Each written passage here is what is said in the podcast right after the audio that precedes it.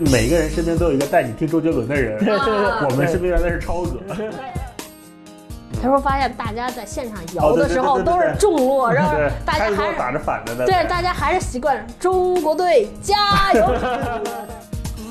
就是一直在站的时间，嗯就不断有人就尖叫声就没有下去过嗯，然后不断有人被晕倒，然后抬出去。当时我觉得这是什么玩意儿？邪教吗？这是我第一次感觉到就是偶像和粉丝的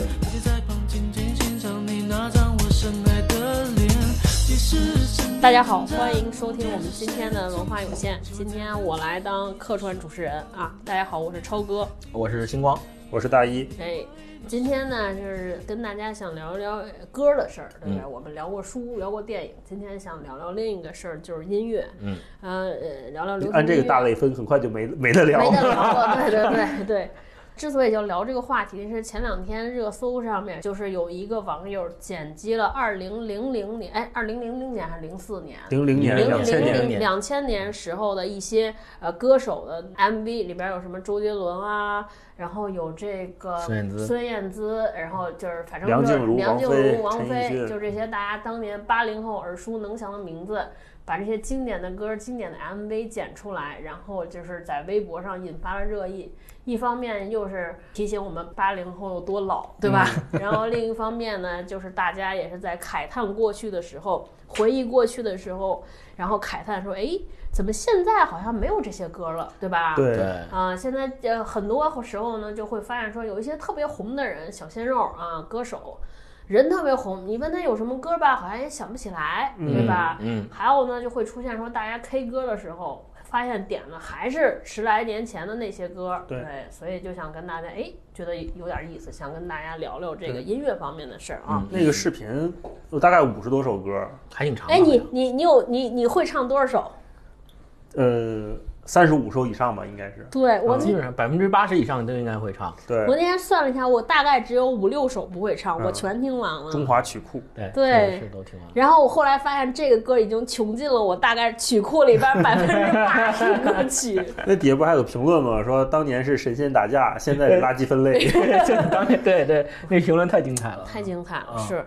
哎，我特别想问问你们俩，就是最近啊，从现在往回倒倒着数，学过的一首最新的歌，最新学会的一首歌，流行歌有吗？如果往回数的话，最新的应该是就我认认真真通过歌词去学的，嗯应该就是那个乐队在夏天的时候，黑撒那首《校花和流川枫》啊那那首歌我是认认真真去学的，对，就是对着歌也是通过一个节目，然后反过来去学那首歌的。啊啊，我是野狼 disco，哇可以，就是在澳洲自驾的时候，超哥给我们介绍这个歌，当时完全没有概念，不知道是什么，然后就下载来听，发现哇特别来劲，是不是？对，就后来就学了起来。嗯，你觉得来劲是来劲在哪儿？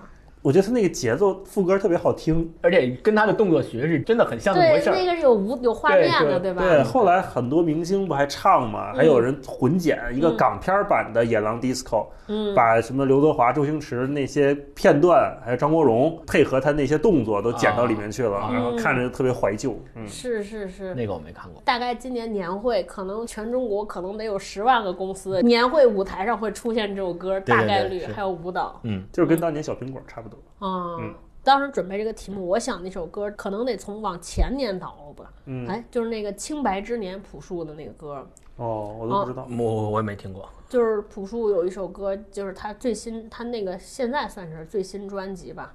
啊、然后里边那首歌，当时是在一个那晚会节目上，他和王珞丹一块唱的，就是叫什么跨界歌王，他和王珞丹唱了一首《清白之年》。那为什么你要想你想学这首歌？哎呀，你们回去听，就是那个，就是首先特别喜欢朴树，那大概是朴树好长时间没有推新歌了啊。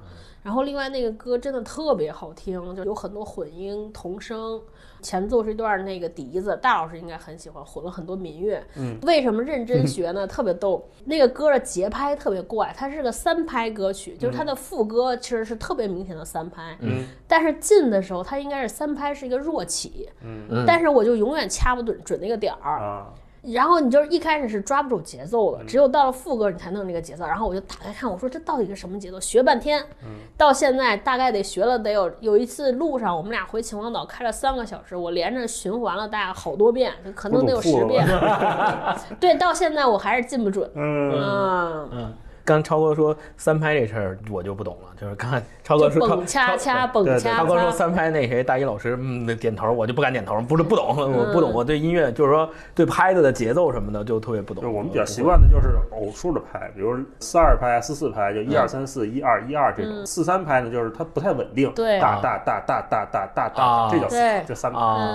啊，就是乐队夏天里边那个谁有一个段子嘛，说张亚东带着大家说，当时有一首歌好像是海龟先生还是谁唱的，就是雷鬼啊 reggae 不是也都是弱起嘛？嗯他说发现大家在现场摇的时候都是对对对对重落，然后，大家还是开始都打着反着的。对，大家还是习惯中国队加油，中国队加油，对，就是四二拍。没错，包括咱们喜欢说广场舞那个音乐，就是上次我记得高晓松当时讲过一个，说中国确实是大家只喜欢四二拍。他说他认为说汉族人就是这个，我们是没有什么音乐的天赋和造诣的。说怎么表现出？他说真的。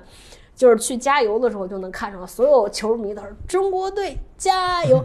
他说你去看那个 NBA 现场，然后那个都是 defense 是也是这么喊，嗯但是喊名字的时候完全不是这样了。嗯就他有好多，他说当时就是他去参加一个游行，双方在 battle 嘛，人家当时喊那个口号都是那个 T by free T by free 都是这样。啊他说我们这个中国加 油，就整个感觉气势上就输了，知道吗？就很慢啊。对，说到打拍子这个，不知道你有没有发现，就是很多时候我们在给人过生日唱生日歌的时候，嗯，最后总会拍子乱掉，是。尤其是拍手。啊，你想想，嗯嗯，是不是有这个情况祝你？生日快乐，就是就对，这也是个就不会拍三拍怎么拍啊。因为这生日歌就是一个四三拍的歌。对，啊，就是所以你按这么拍，就是祝你生日，就就肯定对，对，它是一个三角，就是啊祝你生日快乐，二三，祝你生日快乐，二三，这么一个拍子啊。所以所有人拍手都是一二一，啊这这肯定就永永远会乱，对，永远会有一个音会乱的啊。对，就啊所以就是其实我们后来发现说，哎，为什么喜欢广场舞？说大家唱，说现在大家觉得是这些。广场舞是什么小苹果这些，你会发现这些也都是你是我的小苹果，也是四二拍对对，啊特别稳啊，很啊。好接触，普及比较好好普及。大家知道怎么使劲儿，怎么摇，不会出现那个打错拍，就是那个随挥挥不动那个。明白了，明白了。对啊，嗯。哎，我不知道你们有没有发现，就其实我们呃从你们两个说吧，你们觉得自己算不算是一个爱听音乐的人？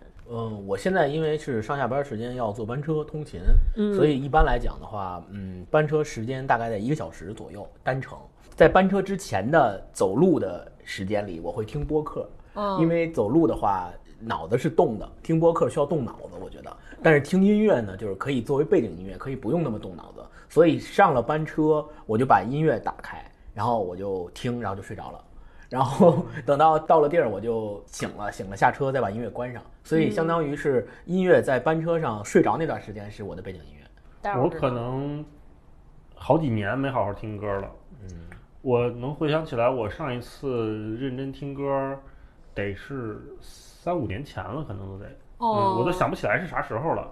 我现在只有开车的时候会听音乐，而且我现在听的最多的时候，我所有的新歌的来源都是通过 FM 八十八点七啊，就是北京的朋友们可能比较熟熟悉，它叫北京国际音乐广播电台。然后它其实播的歌呢，都是美国那个 Billboard 的那个榜，嗯，上面是热歌，其实就是美国的大俗歌，就是流行乐坛的大俗歌，基本上跟小苹果这些是一个类型。反正好多口水歌，我基本上听那个，然后有的时候。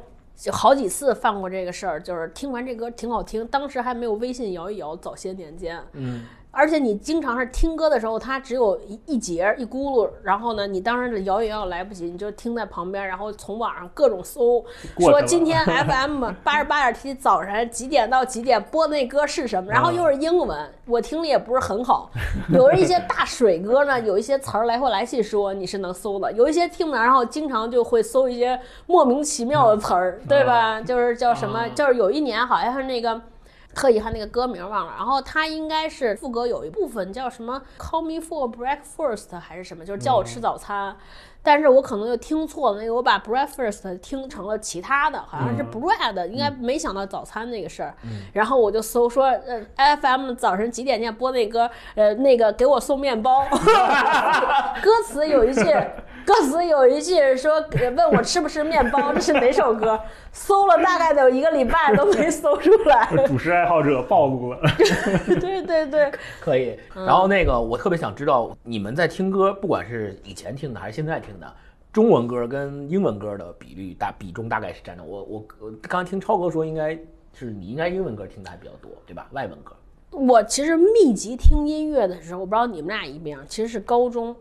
嗯，就是初高中的时候，因为要写作业啊，然后密集听，然后那个时候呢，那种环境之下也还以前还是卡带，嗯，磁带，所以也没有什么买国外音乐的。就那个时候，所谓有所谓国外音乐，就是都是什么后街男孩西城男孩儿，然后就是反正就是各种男孩儿。然后当年 好像还要有一个叫什么九十八度，啊，就是特土，没有什么 YouTube 啊，就这些，嗯就是大牌儿，也没有互联网，就是反正我们家那儿那些包头那种三线城市卖的，就是都是各种男孩儿。然后那那个时候真是听中文歌很多，也是听从收音机里听，就是各种音乐广播特别火。然后从那个音乐广播一直写作业的时候八点多，我们家那个叫 FM 八十九点二兆赫，就开始听，八点钟是放歌，然后还还过一段时间呢，就晚上还有人点歌，那个时候啊特别流行点歌。对啊，然后还对说一句话，一直到后半夜写作业写得晚嘛，就是开始因为那个没有人播了，就是啊那下播了，就随便放点什么音乐，就听一晚上。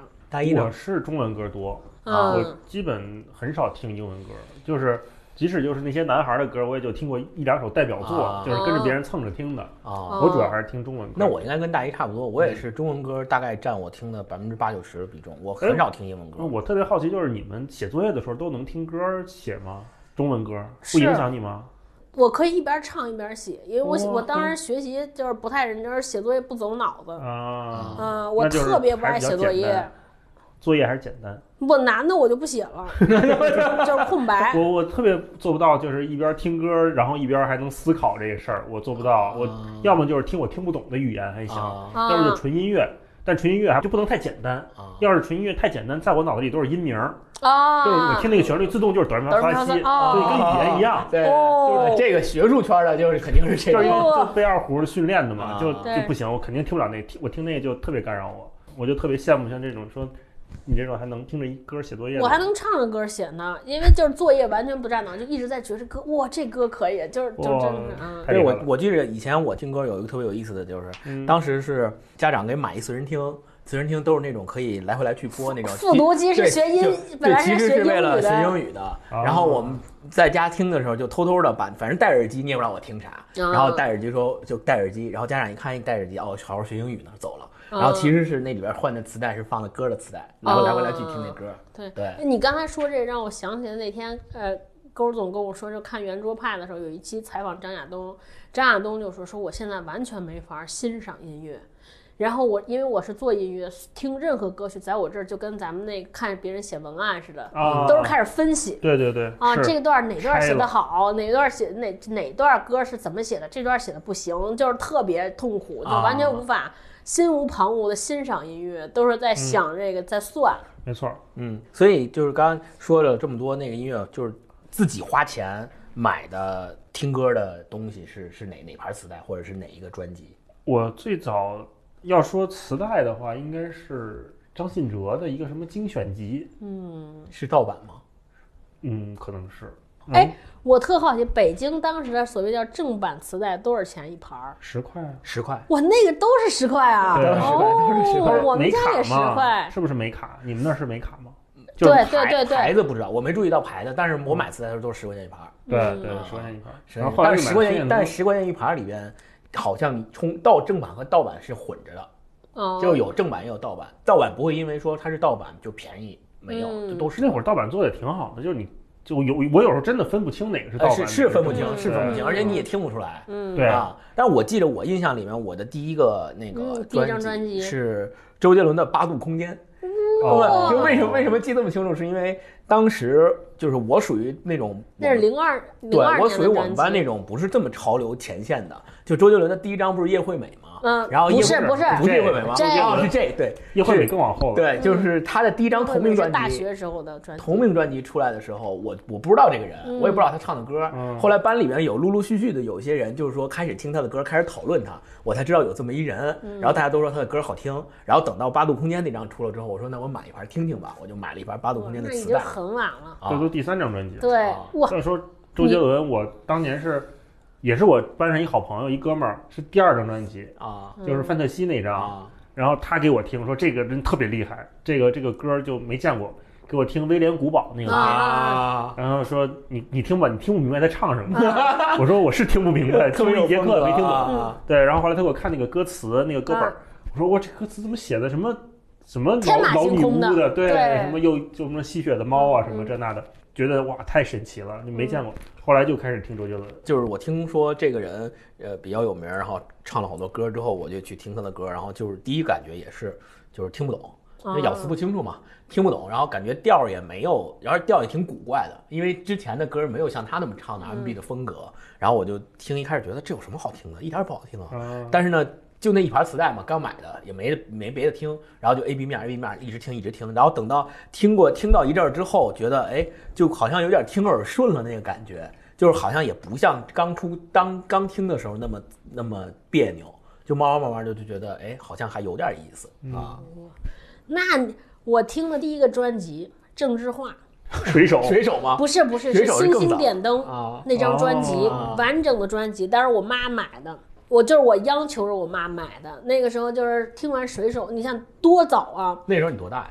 我又想不起来了。就是以前那卡带上不是有一张，我都不知道是真正版盗版，呃，忘了。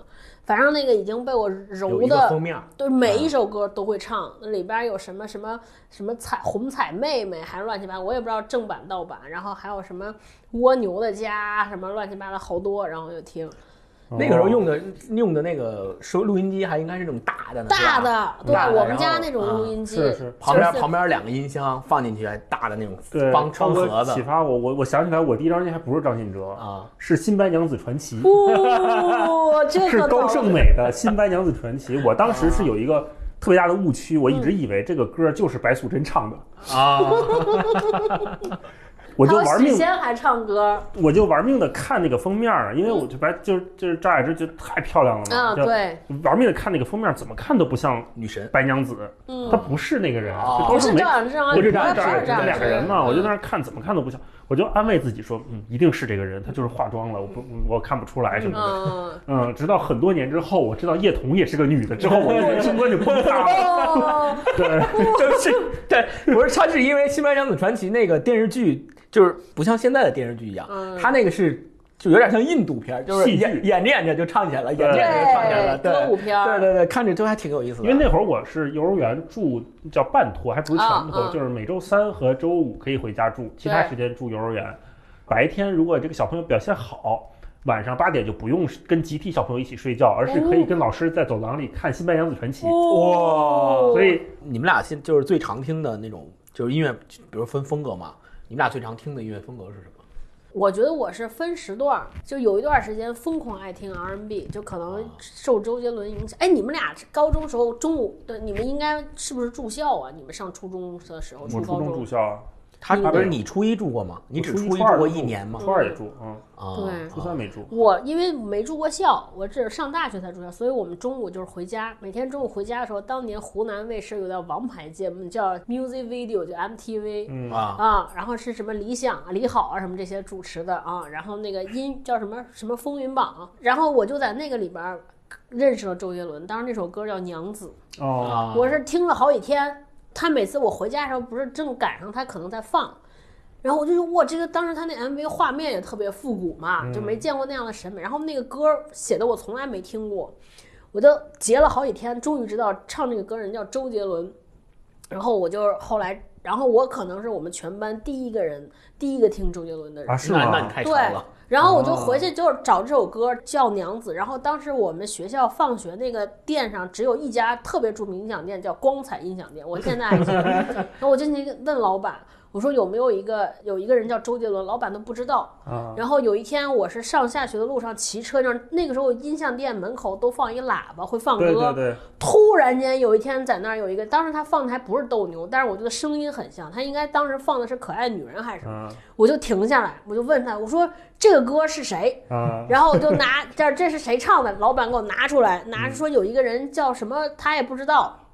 然后找了还问里边店员，拿出来一个，我就啊，有一首歌叫《斗牛》，简直就是如获至宝，拿到班里跟全班同学，我说你们知道这个人有多牛啊？跟各位没有人理我，就是就是我那时候叫上初四，可能好多人就是你们应该是算高一，因为没有没有初三嘛。哎，然后那个没有人，没有人跟我理我。突然间有一天，我那个又是胳膊都揉烂了，嗯他们有人在那唱那个什么《龙卷风》什么的，啊说你们知道吗？这个龙卷风，哎，我都就是翻着白眼儿说这，啊，当然跟你说你们都不听，嗯，我还说，就每个人身边都有一个带你听周杰伦的人，啊我们身边原来是超哥，对。对，对嗯对，然后我当时后来就是后来就是因为周杰伦，然后就是拓展了我整个的音乐知识，嗯嗯，嗯，那叫然后 R&B 嘻哈是你比较听的比较多的。然后后来就是现在就有时候会听一点乡村，嗯，嗯或者说对对，然后现在现在爵士也会听，啊嗯，因为现在听嘻哈不行了，就是你得老得跟着摇，就觉得现在一些场合不适合摇，我刚才《屌丝男士》有一集，嗯就柳岩跟大鹏相亲，嗯然后柳岩问大鹏说：“哎，你平时喜欢听音乐吗？”嗯大鹏说：“嗯，也听。说喜欢听什么类型的？听点乡村的音乐什么的。说那你喜欢听谁的呀？嗯我的老家 就是的这个词儿。乡太乡太乡村了，这对个对嗯。呃大一呢？我我猛听过一阵儿说唱，嗯。初中的时候，那会儿也是周杰伦也听。那嗯周杰伦听呢，就是大家都听周杰伦，之后呢，就是周杰伦有点俗，你知道吗？啊，就得找点自己的那小众音乐。嗯，嗯，当时就忘了是怎么接触到叫功夫乐队，嗯。嗯现在那乐队都解散了。嗯，当时出专辑，然后买了 CD 什么的，就听说唱，对。听了一阵儿，就发现哎，说唱这些词儿吧，它都是有故事的，就是它一首歌里讲一故事，我就觉得特有意思。聊事儿哈，对，聊事儿的，它不是光表达情感，嗯哎，好像跟以前的歌又不太一样。嗯，然后再往后，就上大学的时候也是听说唱，就会下载一些不太著名的什么说唱歌手，什么葡萄啊 什么的那些人，嗯反正挺挺网络的。葡萄现在也听不着了，他的歌都被禁了。对哇，什么当时什么是不是日本你对听的之类对对对，的，然后都被禁了啊。也有什么那个哈狗帮，对，呃，那个骂老师的什么的那个、这些，黑棒，也这老师好，对，嗯老老师好也是葡萄吧？不是不是不是啊，老师好是呃那阴三儿，阴三儿的阴三儿的歌也被禁对了。阴三儿嗯听过一阵儿，因为他们也都是北京人，北嗯京孩子唱那些歌，就觉得哎特别有带意思，带劲，对，特别带劲，而且特叛逆嘛，对叛逆。所以你呢？大一老师他，因为他以前上初中、高中的时候，属于他的这个呃音乐设备方面是走在大家前列的。哦。就是我们还在听磁带的时候，他可能已经听 CD 了，哦。然后我们开始听 CD 了，他听 MD MD 了，对。对对，所以所以他的设备呢还是非常走在前面，而且就是比较追求音质，可能是跟他本身就是学音乐的人有关，嗯对这个比较在乎。然后，所以他刚才说那个听说唱这块儿提醒我了，就是他当时听公共乐队的时候是把公共乐队推荐给我了，哦然后我也开始听听说唱，然后当时我就去网上找，找完之后，然后我就听，因为我这人听歌有一个特点就是。我我其实不太在乎这个歌的曲调会怎么样哦，你是听词儿，我特别在乎歌词，就是我会听一个新歌，我会先拿他的歌词一句一句对着他的歌词听。如果他这歌词写的特别好，然后特别能写到你心里，那我就会觉得这首歌是好歌。我想问，就你们听歌就是这种喜欢听原唱，还是喜欢听这种现场的翻唱？因为我是特别喜欢听这种现场的翻唱的歌，哦，为什么呢？包括就是什么《中国好声音》什么的，改编的这种我也特，爱听，因为我觉得原唱我都听过，哦，然后这些改编的呢，它又有一点变奏，然后它又是在我熟悉的基础上做变奏，还挺好听哦，编编曲我就挺，特别爱听。哦但是我这块儿我就跟霹雳完全听不到一块儿去，啊，啊他就特别接受不了就这种像现场唱这种歌。嗯，我是这样的，就是因为我初中的时候，这这可能跟下一个话题有关，就是我初中的时候特别喜欢的一个乐队，就是特别听听就是 Beyond，、哦就我我 Beyond 的歌，我基本上是每首歌都听过，然后特别喜欢，然后那个我有印象的就是咱们上一期。应该是上一期了，就咱们上一期聊的那个《古惑仔》，嗯古惑仔》里面郑伊健他们那几个人在《古惑仔》电影里面经常改编 Beyond 的歌，哦然后把它改编成就是他们自己那个电影里面的歌词，哦但是是 Beyond 的调所以那个时候我看《古惑仔》的时候，就觉得这些歌怎么唱那么带劲。然后我出来之后再听 Beyond，就发现说原来是这首歌的改编。嗯所以我能接受的是说对这首歌的改编，在那种情景下的改编。但是就是条件有限的改编。对，但是但是像那种现场版那种翻唱，我可能也不太能接受。哦，我特别喜欢听的流派，或者我听的最多的流派就是民谣。啊，就这可能跟我看，就跟我看歌的时候，首先看歌词可能有关系。啊，就因为民民谣比较注重歌词，也是有故事。嗯对有故事，然后比较注重歌词，然后它可能不就不太不像那个嘻哈呀或者 R&B 啊，特别注重节奏。就民谣可能没什么节奏，就对抱把木吉他就随便捋捋弦儿就出来了，就唱出来了。对，更多的是呃看歌词。当年校园民谣的那些都写的很好，很美，就是高晓松写的那个嗯嗯啊。后来我我听的最多的是民谣，嗯，对，后来就是什么米店啊，包括李志写的那些，对对对就觉得哇，特别好听。白银饭店，嗯，就是你们俩在从小长到现在，长到就是到现在，所有听过的音乐里面，你们觉得如果说一个，呃，对你们影响最大的歌手或者就是乐队是是哪个，影响最大的，或者是印象最深刻的，或者是最有故事的都行。嗯。我总觉得逃不开周杰伦，所有人都逃，我们这一代人都逃不开周杰伦、孙燕姿这几个人，我觉得都没什么。如果不说他们这些头部级的，嗯。我可能会说是功夫乐队，就我刚才说那啊说唱的那、说唱嗯那那几个小伙子嗯嗯啊、因为是他们让我打开了说唱的大门，嗯。而且当时他们那个专辑还说，就是本专辑建议和父母一起收听，嗯，哦，这就特别意外。就属于健康说唱，啊、嗯因为你想当时的说唱都是什么哈狗帮、阴三儿这些，就比较地下。特地下，然后狂骂人的这样的，就是我们都偷着听嘛。嗯可是这张专辑它就专门打出这个旗号，说你可以跟父母一起听，然后它嗯整个里面的东西也都特别有意思，包括很多歌我现在还能唱出来，那词儿还记着。啊，因为那会儿印象，对，就印象很深刻。我觉得如果不说那些大明星的话，他们给我印象很深刻。超哥呢？哇我当时刚才想了想，其实就是整个听音乐，就震撼最大是迈克尔·杰克逊。哦，啊，我真的是就是那个算是打开了我音乐的一扇门。嗯你是看他的 MV 还是听他的音乐呀？就是我一开始第一次知道他是有人给我介绍他 MV，然后他啊介绍完全跟音乐无关。当时那个叫音乐电影，就是他办那个演唱会，嗯，演唱会的时候他就给我看了个演唱会的纪录片，嗯，当时应该是在哪儿来着？就是南非还是在哪儿？就是杰克逊上街都有军队来。哦就是他一开始做了一个剪辑，就是用那个噔噔噔噔噔，就是叫叫叫什么什么什么什么蓝那个交响曲，就是一个什么史诗，他就剪了一个整个一个混剪，军队跟着军队开道，然后把好几场全球演唱会的现场做了一个剪辑，就真的是有粉丝就是疯掉，在台下镜头一扫，然后这些人就开始大喊、昏厥、衣服撕，然后你就看着这都在往出抬人，对对，就是往出递人。哇！我当时因为我当时还没听过他的歌嘛，就是看这 MV 我就说哇，这都是这什么怎么回事？邪教听歌至于吗？我就说疯了。然后后来就是再后来就是看了，就是在一个姐姐家啊，那个姐姐，然后、呃、当时好像是上大学吧，她当时上大学还是碟儿，电脑上放一碟儿，嗯。然后就给我看，然后就看这个人就在跳舞，因为那个时候在别人家你听歌也听不出来。然后我就管别人借了，我就回去问我说：“你们谁听过迈克尔·杰克逊？”然后有一朋又友没人听过。对，不是，然后有一朋友不知道从哪儿给我弄了一个就特烂的磁带，嗯。我一回去听，我当时听的就是一开始其实也没什么感，因为你就是英语不灵，但是就觉得人唱的真好。啊，啊，就他那个声音辨识度特别高，对对对，跟我们之前听那些就是辨识度完全不一样，而且他就是整个的节奏是就是一张专辑里边儿就快歌、慢歌，然后各种这现在知道叫曲风，那个时候完全不知道，就反正是就感觉完全不一样。那英语也不懂，但是你光听旋律就觉得哇，这个人好像特别厉害，啊，有能唱快了，然后唱慢歌也特别好，嗓音也特别好，然后啊，就是这简直就是就是觉得完美。然后后来就看他 MV 跳舞，那个现在看就觉得他 MV 就跟电影一样，嗯，每一个我就觉得到现在都很难超越，就是一个故事，然后就特别多创意。然后我当时一直在想说，一开始还在猜说这到底是男的女的。啊，是是。是，啊，因为他声音又细，对。对吧？又很尖，然后最狠的是，我们有一段时间就是特别流行学他那个跳舞，嗯，太空啊，对，太空步。然后好多那个男生还想喜欢把那个白袜子系，就是校服系在那个袜子里边儿，巨傻，你知道吗？就是刚才超哥说这也提醒我了。其实我接触那个那个迈克尔·杰克逊是我哥，他以前特别喜欢迈克尔·杰克逊，他是听磁带，然后呢，他买的那个磁带呢，有好多都是。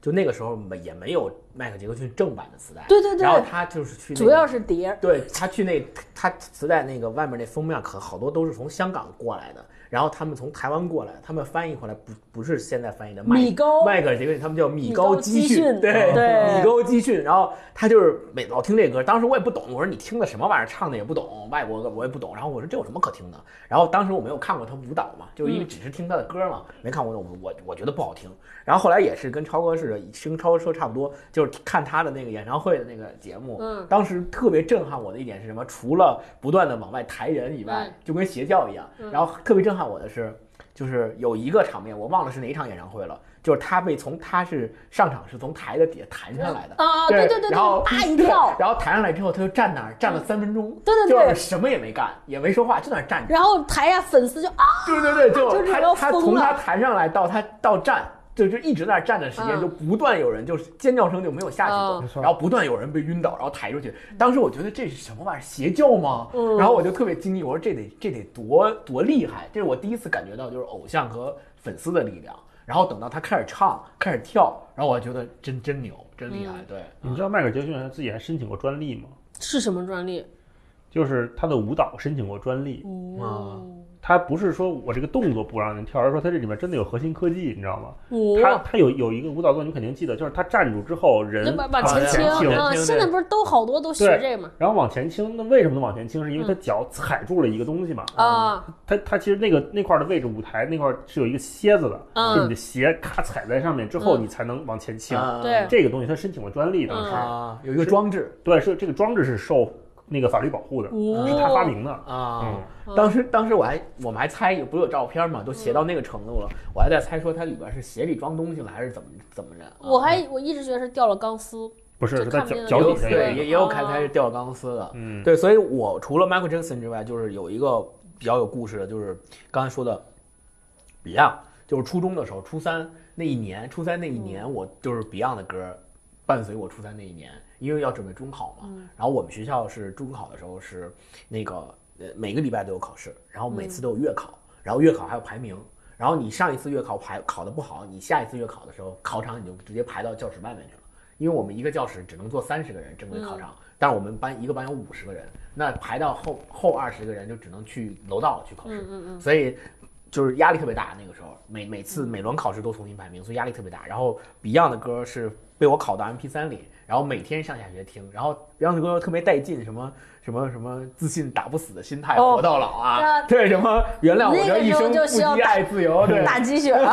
对，就特别感觉听完之后就 就感觉特别有力量，嗯然后就觉得哇，我原来现在奋斗是是为了一生不羁、放纵、爱自嗯由，对，然后现在奋斗是是吧？哪怕这个什么，哪怕只有你和我，我还是对嗯对，就我不知道你们，反正我发现我听歌呢，它是那个特别符合这个年老的方向，就是以前就是年轻时候特爱听那种巨燥的，对，然后那个，然后嘻哈也是，就是尤其爱听那个那个 Eminem 的那种，就是他特别快，然后就说一堆，然后词儿必须押韵，还押得特别狠。嗯。然后后来呢，有段时间就是听听 R&B 嘛，就是听那种花腔转好几个弯儿什么这那、啊，啊，然后就是像像像什么 Rihanna 这种啊，就那种特炫，然后 Beyonce，然后再回来听那个，后来有段时间。不是多长时间，我以前可不爱听什么李宗盛啊，然后那个什么罗大佑啊，我就不知道说是好在哪儿，这些人疯狂的迷恋，对吧？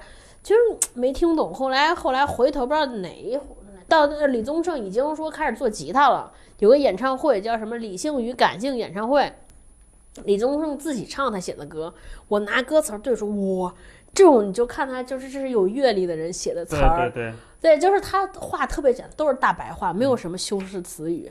然后你就发现说他形容那种感情特别准，对吧？什么什么越过深秋才发现无无人等等候，哇，就是特别准。然后然后那个爱情像精神鸦片，又像寂寞后的无聊消遣。嗯，哇，你就觉得这些形容他从哪儿想的？对，然后您说说，好像说再加任何一个形容词儿都多。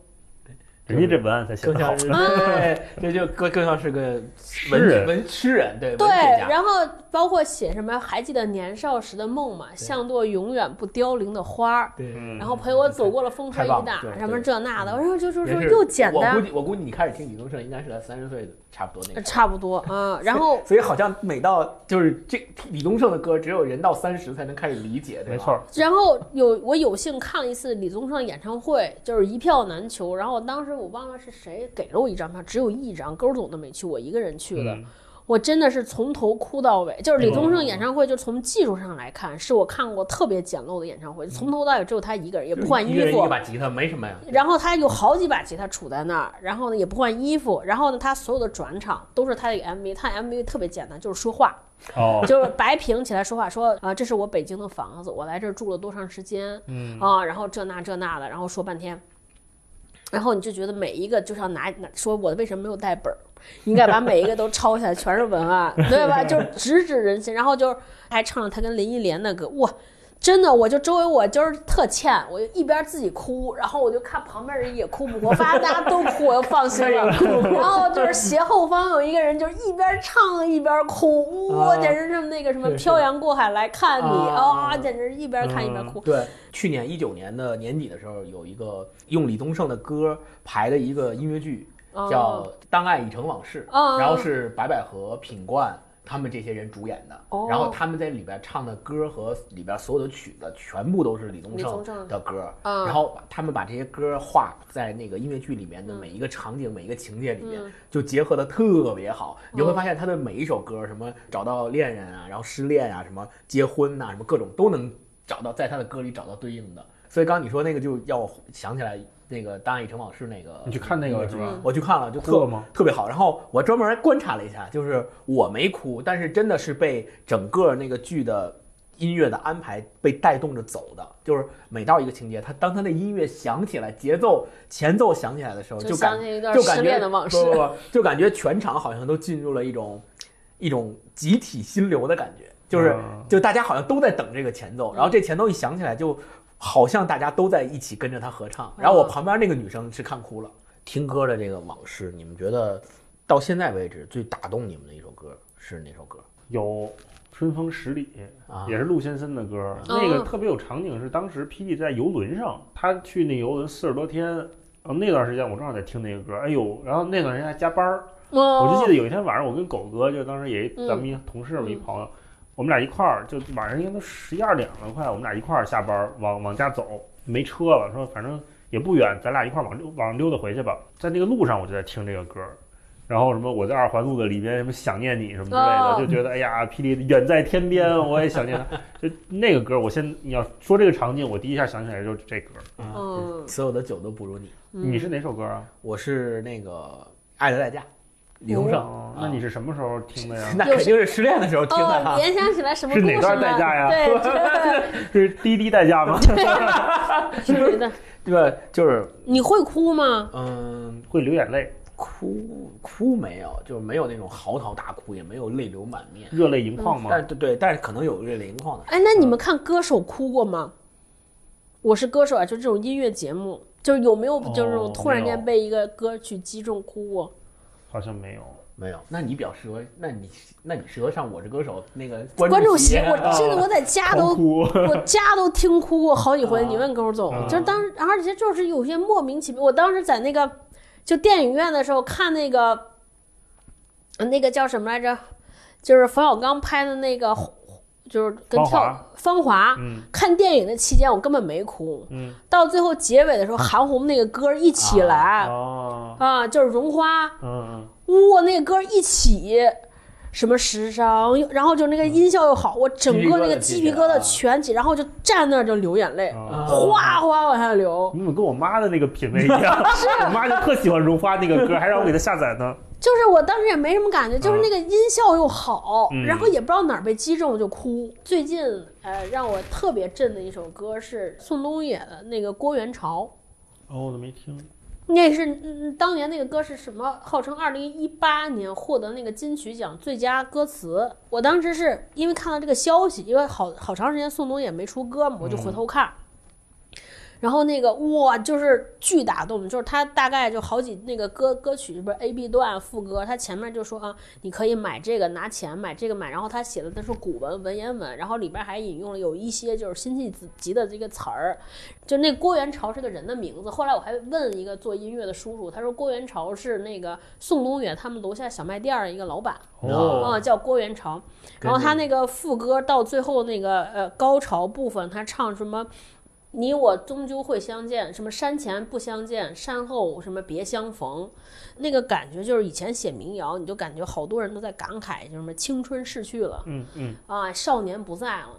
就第一次你感觉到有一个人站在后边看前端，然后里边叫什么自由换余生啊，就这种，就觉得好像年少时候也没有什么感觉，就那种伤悲和孤独，嗯，我，就是特别击中我啊。刚才说了好多大家什么喜欢的歌啊，过去的回回忆啊，打动自己的歌啊。最近有没有听过一首觉得嗯特别不喜欢的歌，或者说觉得这歌什么玩意儿，莫名就莫名其妙的？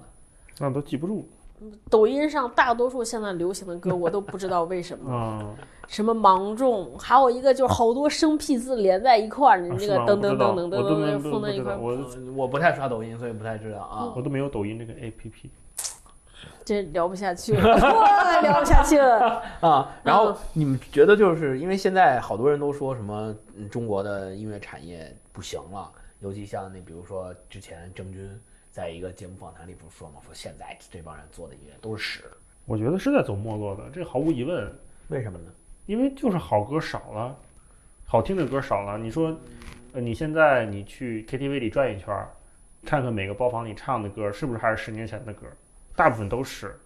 你再听听那些电台里放的歌，大部分也都是以前的老歌。这很明显就是现在没有新歌出来，一年没有什么一两首，出来也都是什么一些神曲，它跟当年那些黄金时代比是完全不可比的。很多人说是因为是你的品味的问题，或者是你老啦，或者你你们这个上岁数你就喜欢听老歌，新歌是年轻人喜欢的样子。嗯，我也去问了我身边的人，我那天我问了我们一同事，一小女孩，年轻人。对，年轻人特别喜欢蔡徐坤，啊，然后就是那种喜欢到什么程度，就是蔡徐坤那天过生日，他在公司订了一个蛋糕，然后写，呃，祝他生日快乐，然后邀请每个人去吃蛋糕，然后吃蛋糕呢，说如果你去吃蛋糕，能不能对着边上放了一个录音机，跟他说一句说，找蔡同学生日快乐。嗯，啊，我也不知道他要把那个录音怎么样，发给谁？对，就他就真的特别喜欢蔡徐坤，我这个行为像不像当年看《大宅门》的时候，那个谁跟照片结婚了像不像？反正就后来就是公司还有有人就是有点冷，有点有点冷嘲热讽吧，啊然后他还有点伤心。啊后来我我有一次我问他，我说你这么喜欢蔡徐坤，你是因为他你觉得他唱歌做的歌好听吗？他说这个东西不重要。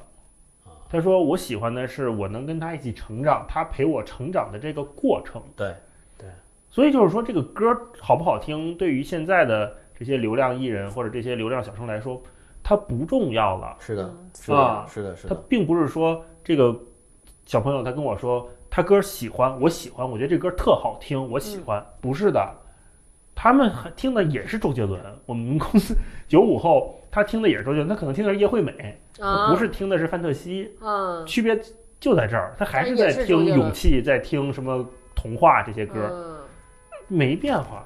啊嗯，所以所以我真的觉得就是没什么。现在就是没。好歌了。啊嗯，所以大一刚刚说这情况，是不是可以简单归结成说，就是咱们那一代或者叫之前的这个音乐产业，是我们先通过一首好歌或一首好的作品，然后继而认识一个好的歌手，嗯，然后那现在的话，可能是嗯流量，就是只要有流量，就已经能把一个人推红了。至于他有没有好的作品和好的歌不重要，嗯，就有只要有人喜欢他，不管他有没有好作品，还是那么多人喜欢他。对啊，你看现在最火的这些综艺节目都是真人秀啊，嗯。真人秀就是一个特别吊诡的东西，就是我去看这个艺人，看的是他真人的一面。生活化的一面，对，太奇怪了作品，你你作为一个艺人，你不是应该拿像超哥说，你拿作品出来呀，啊你拿你的专业技能出来呀，嗯，你被大家认识，被被大家接受，不是因为你的某项专业技能很强吗？嗯，你要么演演技好，要么你会唱歌，要么你跳舞好，这是你的专业技能，这是你作为艺人的本能。这就是古典粉丝，对，这就是古古典古典粉丝的那一对派，。那你现在你上这些专业呃真人秀，你去让大家看你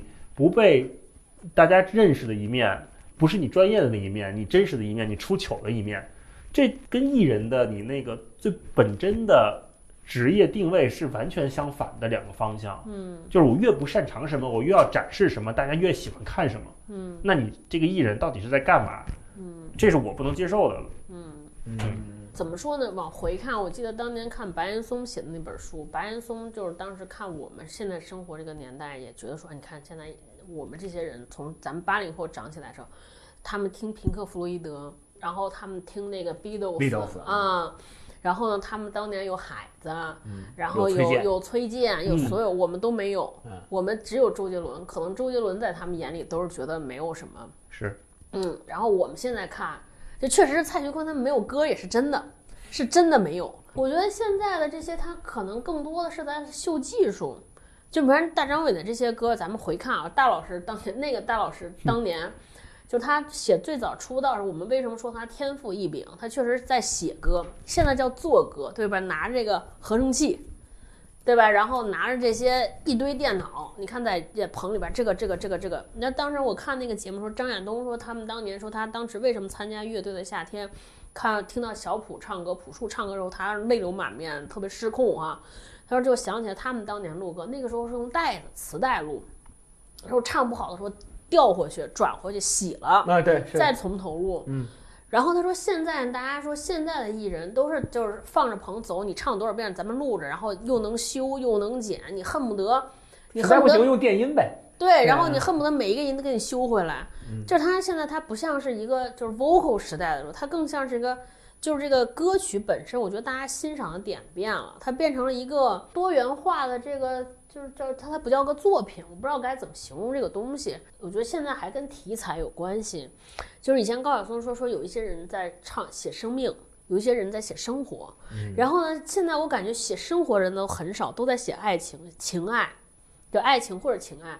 可是呢，就是我们这些人已经过了那个青春期情爱的时候。就是我现在，比如说听什么周杰伦写的什么《白色气球》《告白气球》，然后前两段前两天就周杰伦推的新歌，我特别生气，哎，我说这好难听啊！后来发现说可能，然后还有好多人喜欢。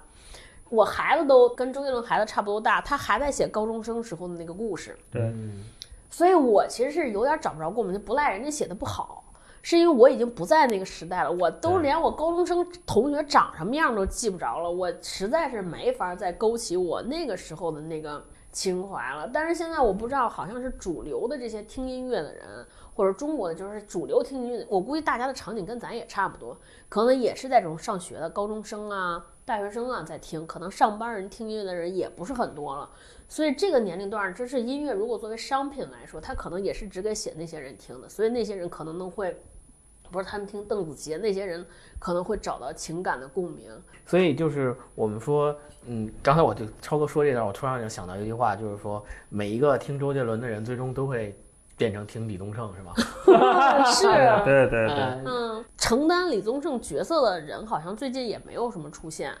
没有人能承担李宗盛的角色。是我是不太，那那就是咱们或者说最后一个问题，最后一个问题，比如说就从刚才那句话说起，嗯说我们是从李周杰伦听到了，一直听到现在听开始听李宗盛了，嗯，那你们认不认为将来现在的这批年轻人听吴亦凡和蔡徐坤的这帮年轻人，会不会等到他们到三十岁的时候，也会跟我们殊途同归，也会慢慢的就是说听他们的李宗盛，或者叫还听我们的李宗盛？你们会觉得这种情况会发生吗？我觉得不会。我觉得刚才超哥说那个，就是听歌的感觉变了。这个后面我觉得还有一个变化，就是人们对待感情的状态度状状态变，了。嗯嗯嗯，这个跟社会发展有关系，就是社会发展生产力不可逆嘛，对吧？嗯那人对被科技改变的状态也不可逆。嗯所以为什么不会有人在写出《同桌的你》这样的歌曲？因为没有人在管你借半块橡皮，对，因为他们没有这个经历。嗯，对，没有池塘边的榕树下，知了在声声叫着夏天了。不需要橡皮了。他们没有这个经历，他们没有这个共鸣，是，所以他们可能我觉得不会有他们的李宗盛了。嗯，嗯，没错嗯就是那天看听朴树写那个歌，穿新衣吧，剪新发型嗯啊，我我去二零零零年，对，然后那个开心一下，Windows 九八，Windows 九八这种，就是你就想现在的小孩儿从一生下来就是拿着 iPad 长大，啊上哪儿开心 Windows 九八呢？这我是很他可能都不知道这世界上曾经有一个操作系统叫 Windows 九八。对啊嗯，对啊，他不，他肯定不知道这个东西的。而且就是我觉得现在我有点不太相信，就是我我不知道铁锤长大了，回头回听我们的周杰伦，他会不会还会有共鸣？我们还是经历过那个知了声声叫着夏天，所以我们也许现在没有了，我们还会感怀。可能铁锤长大了，也根本就是从小到大都没有见过。黄金时代过去了之后，我们可能要接受它终将消失的那一天。嗯，嗯，我们可以怀念它，但也不能紧紧抓着它不放。嗯，是，嗯可能我们明年也一起。未来广场舞，咱们这些人老了之后，广场舞跳的都是蔡徐坤的歌，然后大碗宽面，是不是？也挺有意思？嗯，对，所以那总结一下，咱其实咱们今天聊的聊到现在其实也差不多了。嗯。那总结一下就是，其实我我上周的时候参加那个陈丹青老师的那个局部第三季的那个发布会，嗯。然后当时我我在发布会现场的时候，我就跟大一发消息，我问他，我说我就觉得陈丹青老师特别儒雅，我说怎么样才能够变成将来变成像他一样的雅人？我说你觉得怎么才能变成？然后大一老师就给我回了两句话，他说：第一，多看书；第二，多看好东西。所以我觉得，咱们这期节目最终总结下来就是，我们希望所有听我们这些节目的听众都能够多听好的音乐，不管这个好的音乐是周杰伦时代的，还是李宗盛时代的，或者再往前，或者哪怕你是一个特别年轻，你就喜欢蔡徐坤，你认为蔡徐坤呢那就是好东西也行。那我们希望大家都能够去多听好东西、好音乐。嗯，好，好，拜拜。那这期我们就先到这儿，好，好再见拜拜，再见，拜拜拜。你的老怀表还在穿吗？你的旧皮鞋还能穿吗？这有一支未来牌香烟，你不想尝尝吗？哦，明天一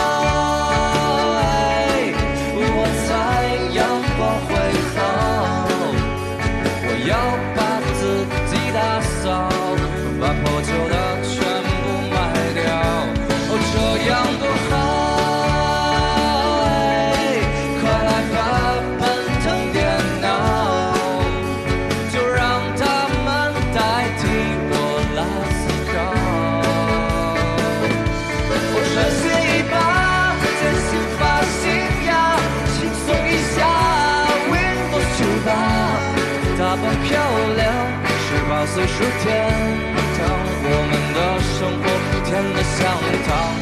穿鞋一把，剪新发型呀，轻松一下，Windows 九八，打扮漂亮，不再会有痛苦，我们的未来该有多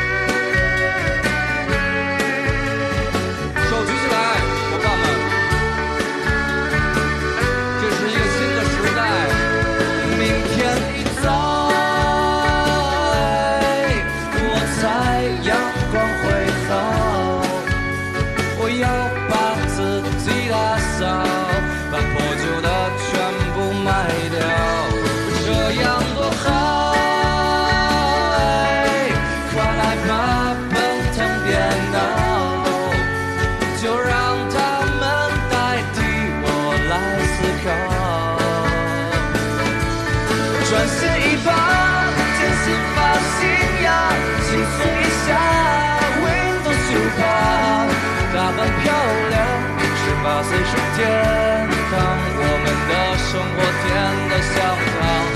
穿鞋一把，剪新发型呀，轻松一下，Windows 九八。